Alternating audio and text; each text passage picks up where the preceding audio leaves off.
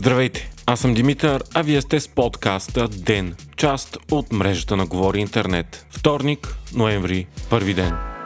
Инфлацията в еврозоната достигна нов рекорд през октомври 10,7% на годишна база според оценка на Евростат. Економиката на блока продължава да се забавя и опасенията, че рецесията е неизбежна, стават все по-големи. Ръстът на БВП за третото три месече е едва 0,2%. На фона на тази информация президентът на Европейската централна банка Кристин Лагард каза, че увеличението на лихвения процент ще продължи. Тенденцията ще се запази, докато инфлацията не падне до 2 на 100.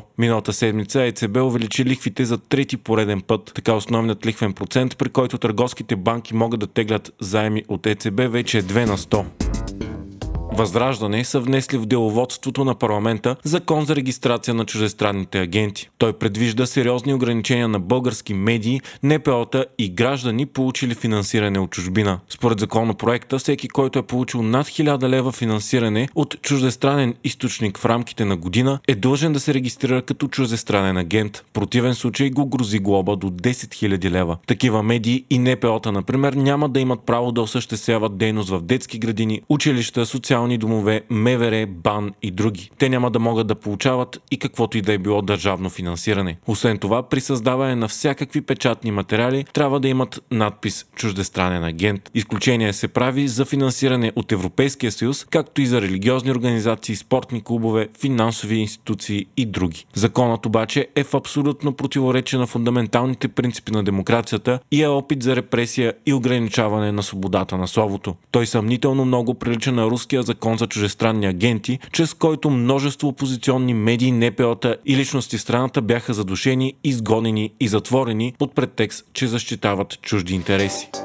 Русия е нанесла нови серии от ракетни удари в Украина тази нощ. Целите им отново са цивилна инфраструктура. С 60 ракети и 15 въздушни удари са нанесени щети на повече от 50 населени места. Десетки хиляди домакинства в страната са без ток и вода. С това се затвърждава новата стратегия на Москва, опит за поетапно парализиране на Украина чрез извеждане на строя на критични съоръжения в енергетиката и водоснабдяването преди зимата. Междувременно сделката за износ на зърно от Украина продължава, въпреки оттеглянето на Русия от нея. Кораби продължават да изнасят товари от украинските пристанища, а Турция и ООН са уведомили Русия за това. Москва обаче все още не е реагирала. Путин обяви, че се отегля от сделката заради атаките насочени към руски военни кораби в Севастопол преди няколко дни, за които той обвинява Киев. На 24 часа от изборните резултати в Бразилия, президентът Жеер Болсонаро все още не е коментирал резултатите. Това затвърждава опасената, че той няма да признае победата на опонента си Лула да Силва. Поддръжниците на Болсонаро започнаха да издигат блокади в цялата страна. Ситуацията много прилича на тази от загубата на Доналд Тръмп, когато той заяви, че изборите са манипулирани и негови поддръжници започнаха протести, включително штурмувайки Капитолия във Вашингтон. Разликата между Дасилва и Болсонаро е едва 0,1 9%, но равняваща се на 2 милиона гласа. Това обаче показва дълбокото разделение в страната. Според Reuters, 13 от 26-те щата в Бразилия са обхванати от големи блокади от крайно десни привърженици на сегашния президент. Има и призиви за намеса на армията в негова защита. Самият Болсонаро е заявявал многократно, че не вярва в изборната система на Бразилия и че само Бог може да го свали от поста. Той се слави и с потъпкването на основните демократични ценности. Затова и няма да изнада, ако откаже да напусне поста доброволно.